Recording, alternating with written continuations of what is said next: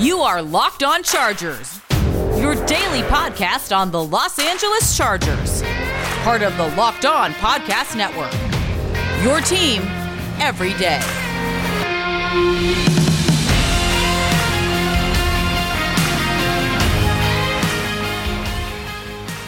What is up, and welcome into the Locked On Chargers podcast. I'm your host, Daniel Wade, joined as always by my co host, David Drogemeyer. And this episode is brought to you by Pepsi. This football season will be different, and Pepsi is here to get you ready for game day no matter how you watch this season. Pepsi is the refreshment that you need to power through game day and become a member of the League of Football Watchers. Because Pepsi isn't made for those who play the game, it's made for those who watch it. Pepsi, made for football watching. Before we get started, we are two writers who got our start at San Diego Sports Domination, San Diego's top sports blog. We've been covering the Chargers now for over five seasons, doing our own Facebook Live show, Chargers Domination Live, which airs weekly. And this is our third season as the host of the Locked On Chargers podcast, bringing you your team every day.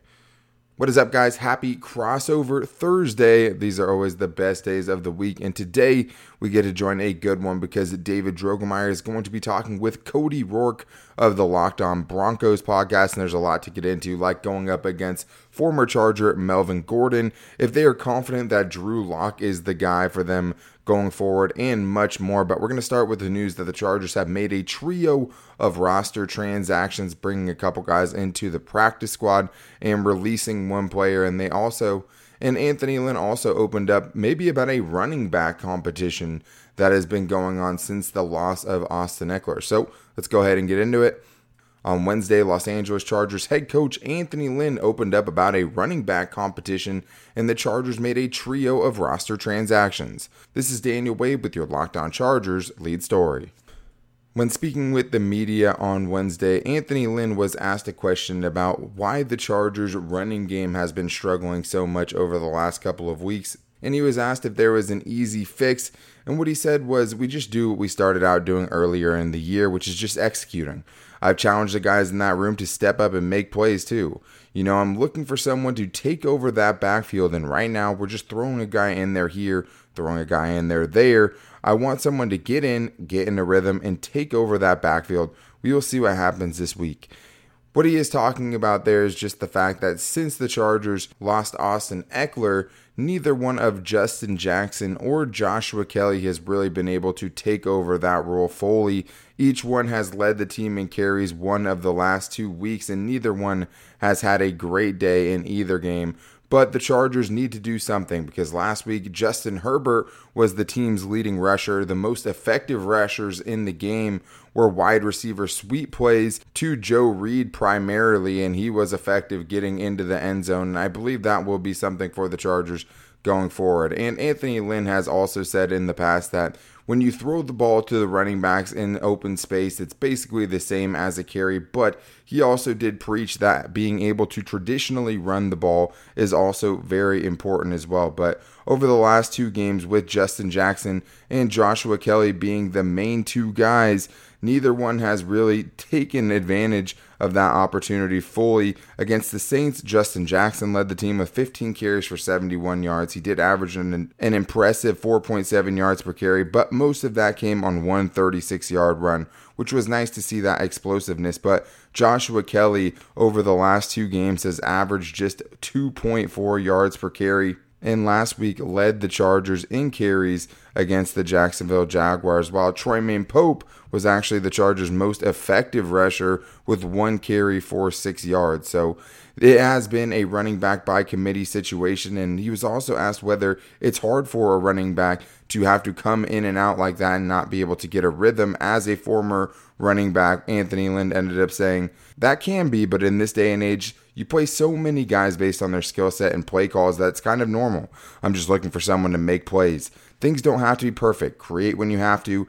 Take what the O line gives you, those kind of things. Just execution, some consistency at the position, to be honest with you. So it doesn't seem like he's really happy with any of the guys in that room currently. And the Chargers will need to do more to take some off of Justin Herbert's plate. And it's not going to happen if their running backs can't handle the ball effectively. But the Chargers did also make a couple of roster moves on Wednesday because they ended up signing Jessie Lemonier and also Jason Moore back to the practice squad, and they ended up releasing Lee Autry, who was just a practice squad defensive tackle. And the move makes sense because for Jessie Lemonier, he didn't really have a spot on the team after Melvin Ingram was able to come back onto the active roster and he was filling in there. Now they go three deep at that position Melvin Ingram, Uchenna Nwosu, and also Emeka Egbule. But they did decide to keep another undrafted free agent defensive end, Joe Gaziano, on the roster because he is a more ideal fit to back up Joey Bosa and Isaac Rochell. But Lemonier is a good player to bring back on the practice squad because after spending two years in junior college, he went to Liberty University and was able to rack up 20 and a half sacks over his final two seasons there. And another player that has been productive for them somewhat is Jason Moore. And actually, going into this season, out of all of the Chargers wide receivers, knowing that two of them are rookies with Joe Reed and KJ Hill, he was actually the only guy outside of Mike Williams and Keenan Allen at the receiver position that had actually had a catch in the NFL. He ended up having two catches against the Pittsburgh Steelers last year in his rookie year, but that just shows you the lack of experience at that position. But with players like Tyron Johnson and mainly Jalen Guyton, who has eight catches for 258 yards this year, there's just really no spot for Jason Moore on the roster. But by bringing him back, you keep some bodies on at that position on the practice squad. And after both guys cleared waivers, they should be safe down there. But with as crazy as this year has been and with the amount of injuries the Chargers have suffered, especially since Mike Williams and Keenan Allen have both gone down at some point, I would expect Jason Moore to stick around because he was a guy that was a Division two star, racking up 29 touchdowns over a 24 game span while at Division two Findlay. So he definitely has some talent there. We'll see if he's able to scratch and claw his way back up on the roster and prove that he should be a part of this team going forward. But we do have two more segments to get into because it is crossover Thursday. So David Drogemeyer is going to get into all things Bronco with Cody Roark coming up right after this. But first, this football season will be different, and Pepsi's here to get you ready for game day, no matter how you watch this season. Pepsi is the refreshment that you need to power through game day and become a member of the League of Football Watchers. These passionate fans are the real generational talent that Pepsi fuels, and I know for you guys, you're probably a part of that league as well. And when you're looking at your game day atmosphere, when you're going out and getting wings, when you're going out and getting all the great snacks, you don't want to forget the Pepsi at the store. You need it to drink it, you need it for chasers. There's so many things that it's good for. But it's important to have because Pepsi isn't made for those who play the game, it's made for those who watch it. Pepsi, made for football watching. What's up, everybody? Welcome back into a new crossover Thursday. It's AFC West week again for the second consecutive week. It's Locked On Broncos and Locked On Chargers, and we're going to be breaking down all the action here today with David Drogemeyer of the Locked On Chargers podcast. And ladies and gentlemen, this is a fun matchup every single year, always competitive. And there's a lot of history between these two teams. But David, there is going to be a big time change this year because there's no more Philip Rivers in this rivalry, which is something we've all grown accustomed to. But there's a new, exciting young gunslinger, and his name is Justin Herbert, who I remember when we did the AFC West Ultimate Division crossover this offseason. I was talking to Daniel, who was who was doing the thing at the time, about how much that Justin Herbert, I think, would be the best pick for the Los Angeles Chargers. And they, you know, I know you guys wanted Tua, but I, I think that ch- the tune has changed a little bit. Uh, so I'm going to start off with asking you a question, really, since Justin Herbert came in in that first game against the Kansas City Chiefs. I mean, it was moments before kickoff. He found out, hey, you're the guy, and he didn't disappoint. Smart, methodical. We even saw it a little bit in Hard Knocks. What has been the biggest difference about this Los Angeles Chargers football team with Justin Herbert as the guy? Honestly, I think it's just tempo. The tempo of the offense is completely different with Justin Herbert under center. And yeah, we only saw one game of Tyrod Taylor as the starting quarterback, but it seems just like the ball it gets down the football field at a much better rate. The offense is going at a much higher tempo. They're getting the ball out to, and they're going deep too. I mean, with Tyrod Taylor, he's a very conservative quarterback. He's actually one of the best quarterbacks in NFL history of not turning the football over, and that's you know just typical to way he the way he executes his offense. You know, if he doesn't see something there, he's looking to run. He's not always trying to extend the play and and throw the football. You know, he, he wants to use his legs. Justin Herbert does that as well, but Justin Herbert has a much bigger arm than Tyrod Taylor does. That is for certain. So I think it's just the pace of the offense and the style in which they want to execute. Both of these are similar quarterbacks. Both have great mobility and, and the way they execute, but it's just a little bit more exciting with Justin Herbert under center. I've had a chance to watch Justin Herbert when he was a senior at Sheldon High School in Eugene, Oregon. I uh, I played football. I went to high school at Marshfield, uh, wow. which is in Coos Bay, Oregon. And so my defensive coordinator eventually became the head coach of Sheldon and actually coached his brother Patrick.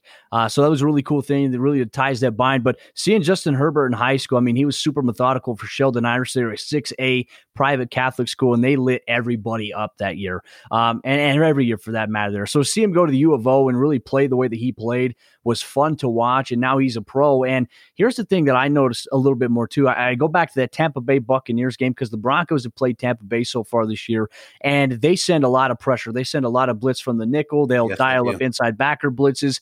And Justin Herbert, even though pressure was in his face, is setting his feet and he's throwing the football downfield and he's making those throws where it's falling in the bucket of wide receivers here. Now, I want to ask you a question. We saw Keenan Allen go down with an injury against the Saints. He came back last week looked like his normal self on film alongside Mike Williams, who's now getting more healthy as well. What can we expect from this receiving unit? And is KJ Hill going to play a little bit of a role in this matchup on Sunday?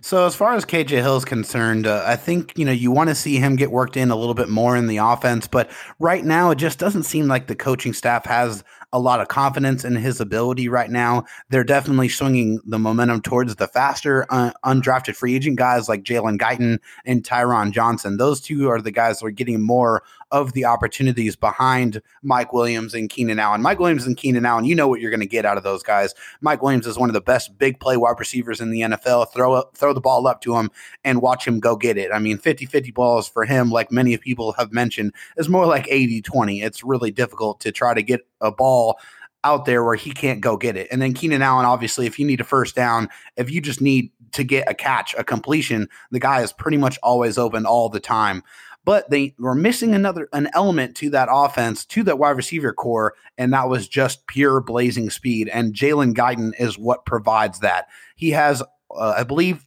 three or four catches on the year, and two or three of them are 70 plus yard touchdowns. So the guy hasn't caught a lot of balls, but the ones he does catch, he usually ends up in the end zone. So, and he's got 435 speed. If you ask Anthony Lynn what he was looking for out of his wide receiver three position, the only thing he wanted was speed. He wanted to stretch the field. That, if you remember, of course, of course you do. Uh, they had t- Travis Benjamin in that role for a couple of years, and uh, that was an unmitigated disaster because uh, he doesn't like to play actual football. he doesn't like to get hit. Uh, he didn't really catch the ball particularly well. He's always looking to go out of bounds, and that's completely different from Jalen Guyton. He's looking to catch the football, and he is not afraid to take a hit if that's what it costs. But that's what's going on. I, I, would love to see them work in KJ Hill more, but it just seems like Jalen Guyton and Tyron Johnson have the upper hand on KJ Hill so far. That's going to be, a, I think, more development, if anything, for him and the Chargers. And you Definitely. mentioned speed, because when you see guys like Mike Williams and Keenan Allen see some tight contested coverage and then a safety over the top, or more likely a safety covering Hunter Henry, it's going to leave for some of those one on one opportunities inside the nickel. So I think Bryce Callahan against him is going to be one of the matchups to watch. Also, I think even Michael Ojemudia against Mike Williams, AJ Bouye against Keenan Allen. I think it's going to be a fun and entertaining thing. And we know the chippy trash talk that AJ Bouye has in his game Keenan Allen the same exact way. No they doubt. used to have those battles between Keenan Allen and Chris Harris Jr. That's a different story now. Uh, overall, Chris Harris won't be out there this week, man. I know this would have been a really fun game for him. Maybe the next time they play. Yeah, I know that uh, a lot of people are looking for the battle of the 25s because the opposite is definitely attractive. I want to shift our focus here now to the defensive side of the ball. Obviously, a lot of injuries, a lot of big blows to them, losing Derwin James and losing Chris Harris Jr. in that secondary has been been very key because I felt like watching the first few games of the season for the Los Angeles Chargers, even though Derwin James was not out there, I thought that having Chris Harris Jr. out there, having Casey Hayward, I thought they were playing really tight football and their pass rush was getting home. Jerry Tillery was making an impact, and then uh, Melvin Ingram's dealing with a little bit of a knee issue on and off. He was listed as limited on the on the practice report. What do you think the biggest key is for this Chargers team? Where are they at health wise coming into this matchup?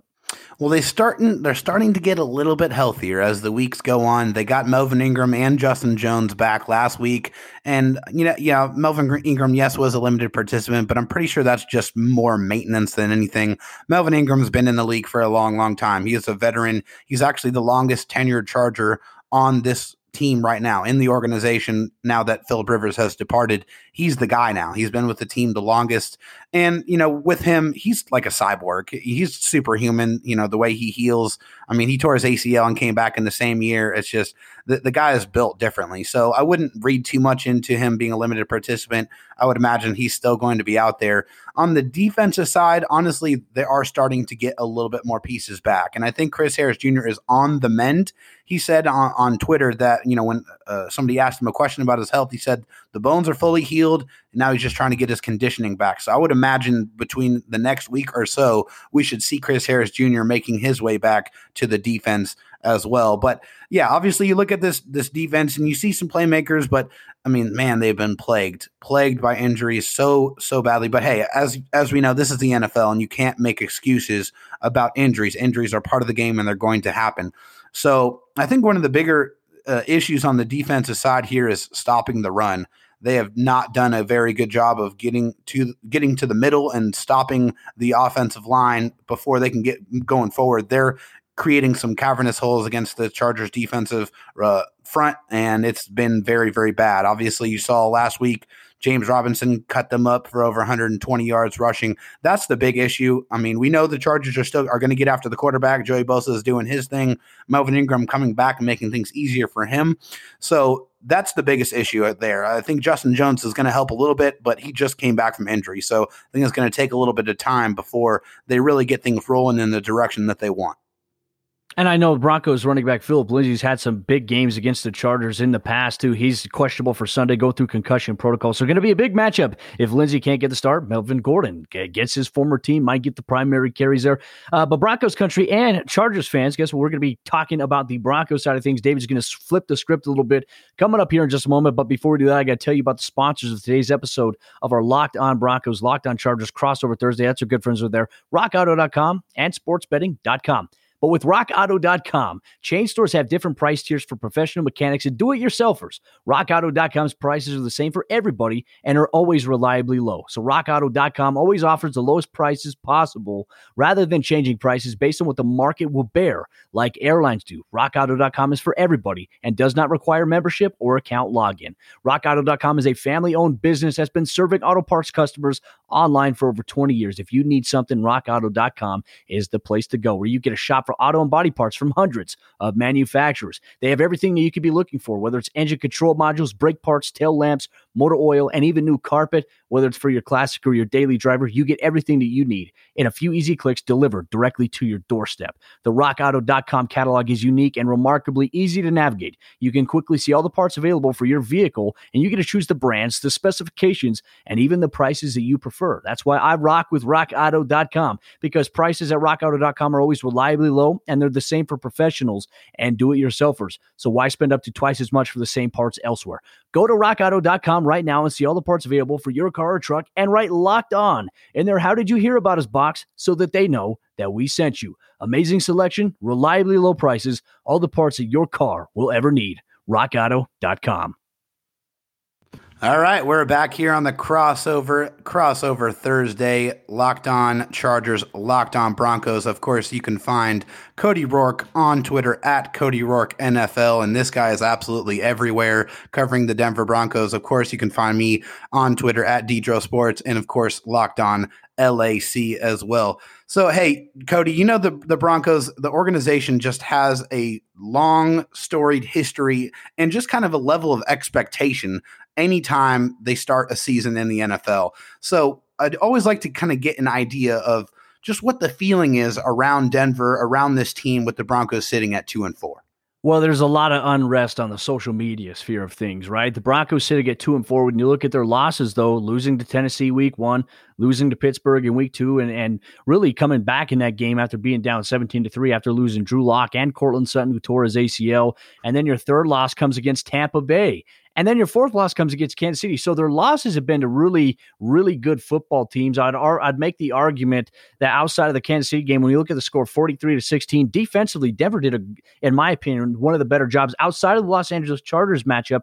I felt like Denver played Kansas City really well defensively. However, when you throw a pick six, you turn the ball over four times, you give up a kick return for a touchdown.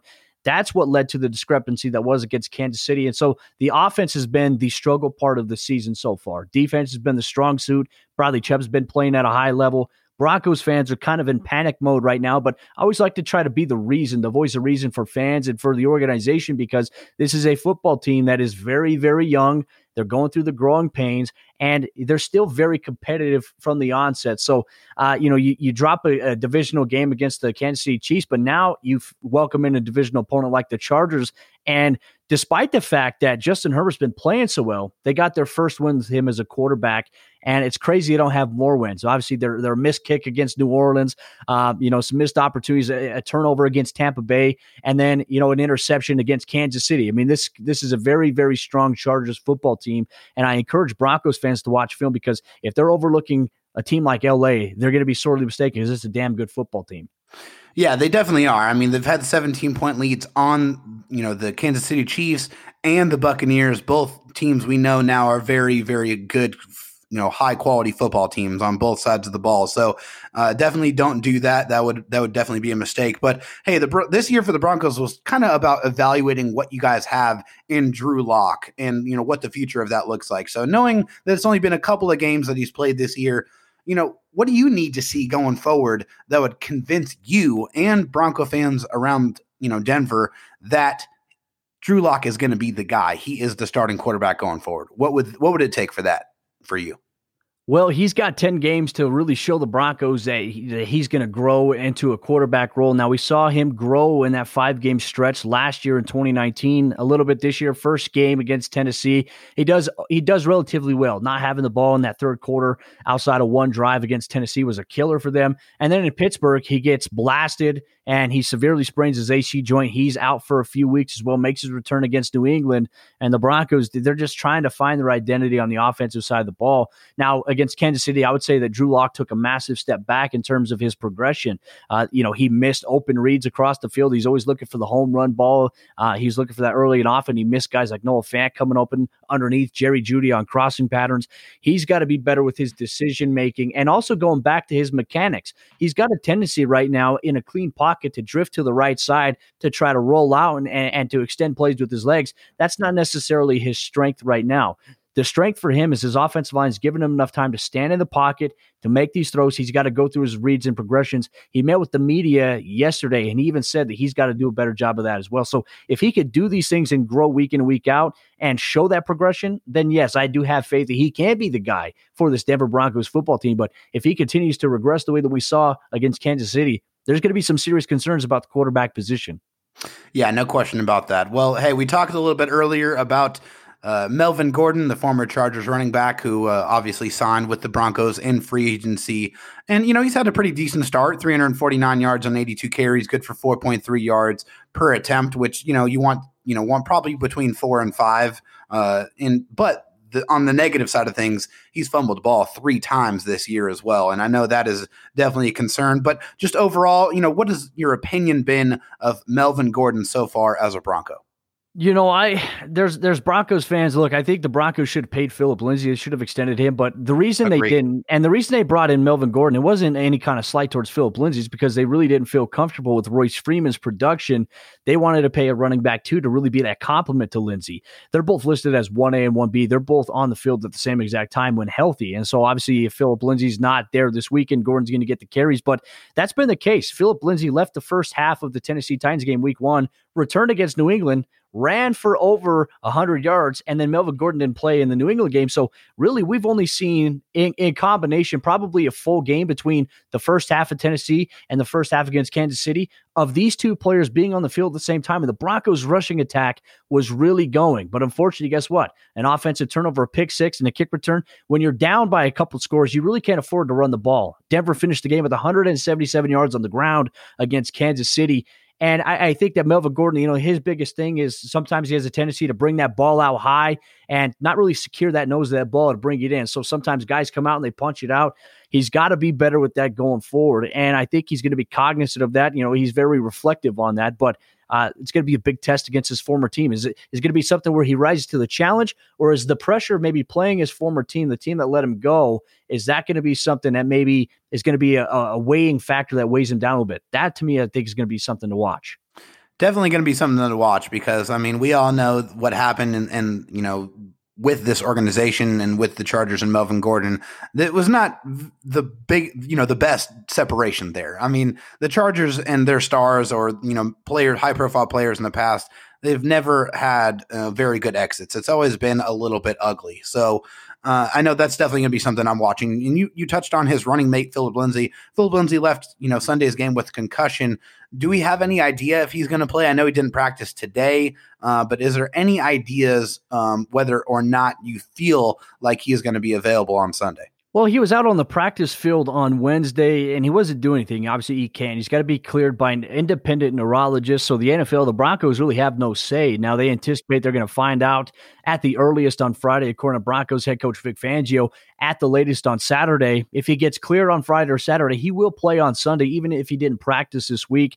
They're just trying to protect him. So uh, it's going to be really an up to the minute thing, David. And I think it's going to make the matchup, the suspense, a little bit more interesting. Uh, but if that's the case, you can expect Melvin Gordon to be the running back that starts and then Royce Freeman getting some carries in between. Yeah, I mean, it's just very, I mean, I know I'm not the only Charger fan out here. Yes, I'm an analyst, but I'm also a fan as well. We've all known that Phillip Lindsay has destroyed the Chargers many times in his tenure as the running back of the Broncos. So that's a, a name we are going to be keenly watching uh, g- coming up to kickoff. But because, like I said, he has had a lot of success. So finally, you know, we we talked about the the issues on offense, but the Broncos defense has been just as stout as they have ever been. What has allowed them to kind of continue that success? And then just ultimately, what do you think is going to end up deciding this ball game against the Chargers on Sunday? Well, for Denver, I'd say that their defensive interior has been great. The secondary, once they've gotten some guys back healthy, AJ Bouye is back. They got guys that can run a lot of man coverage now. They're comfortable with guys that can play man to man against certain receivers, and they got the pressure guys now. Bradley Chubb has been on an absolute tear the last three weeks. He's getting his footing back. He's not even 100 percent yet, according to him. He's trying to get there. He's about 90, 95 percent there. Um, and then Malik Reed. I mean, the Broncos have generated more sacks. I believe they've had 14 sacks in the last three games. Only Baltimore's had more than them and they've really found a way to get pressure at quarterbacks. They've been more aggressive. So I think really what it's going to boil down to, I think the Broncos defense can match up well with LA, and I think it, it could be a slugfest back and forth. I think really the biggest key to this game, if, if the Broncos are going to come out with a victory, I think the defense will put them in enough positions to get some stops. But the offense, if they sputter out the way that they have, it's not going to be in the favor of the Denver Broncos. But if the offense can get going for the Broncos, they can convert against the LA defense. And if the Broncos can get some key defensive stops, especially on third down, and avoid some of those big plays, I think the Broncos have a chance in this one to win. But it, it LA is a lot better than their record indicates, and I think Denver's a lot better than their record indicates. But people on the outside, they're not going to see it that way. So it's going to be a fun matchup. One thing we do know, Cody, is that and it's this is an AFC West battle, and that means it's going to be physical and it's probably going to be close. But it's definitely going to be an interesting one to watch. I am looking forward to seeing the outcome on Sunday. Thank you Really appreciate you taking the time to talk a little bit of Chargers and Broncos football. And of course, good luck after Sunday. Absolutely. I think if you're a Chargers fan, you got some insight into the Broncos. If you're a Broncos fan, you got a lot of insight as to what to expect from this Chargers football team, the AFC West. It looks really tough on paper. We're going to find out the Broncos host the Chargers this Sunday in Power Field at Mile High. All right, well, that is going to wrap things up for today's show. A special thank you to Cody Roark, who always brings it strong uh, we're feeling for you over there with all of the Melvin Gordon fumbles. But we'll be back with you guys tomorrow. Until then, make sure to go follow us on Twitter at Locked On LAC. You can also like the Facebook page Locked On Chargers. We post all of the shows to both pages. But the easiest way and best way to get the show is to subscribe to us, whether it's a follow on Spotify or a subscription on Apple Podcasts or wherever you get your podcast from. You can find the Locked On Chargers podcast there. And make sure to rate and review if you like the show. We would really appreciate that as well.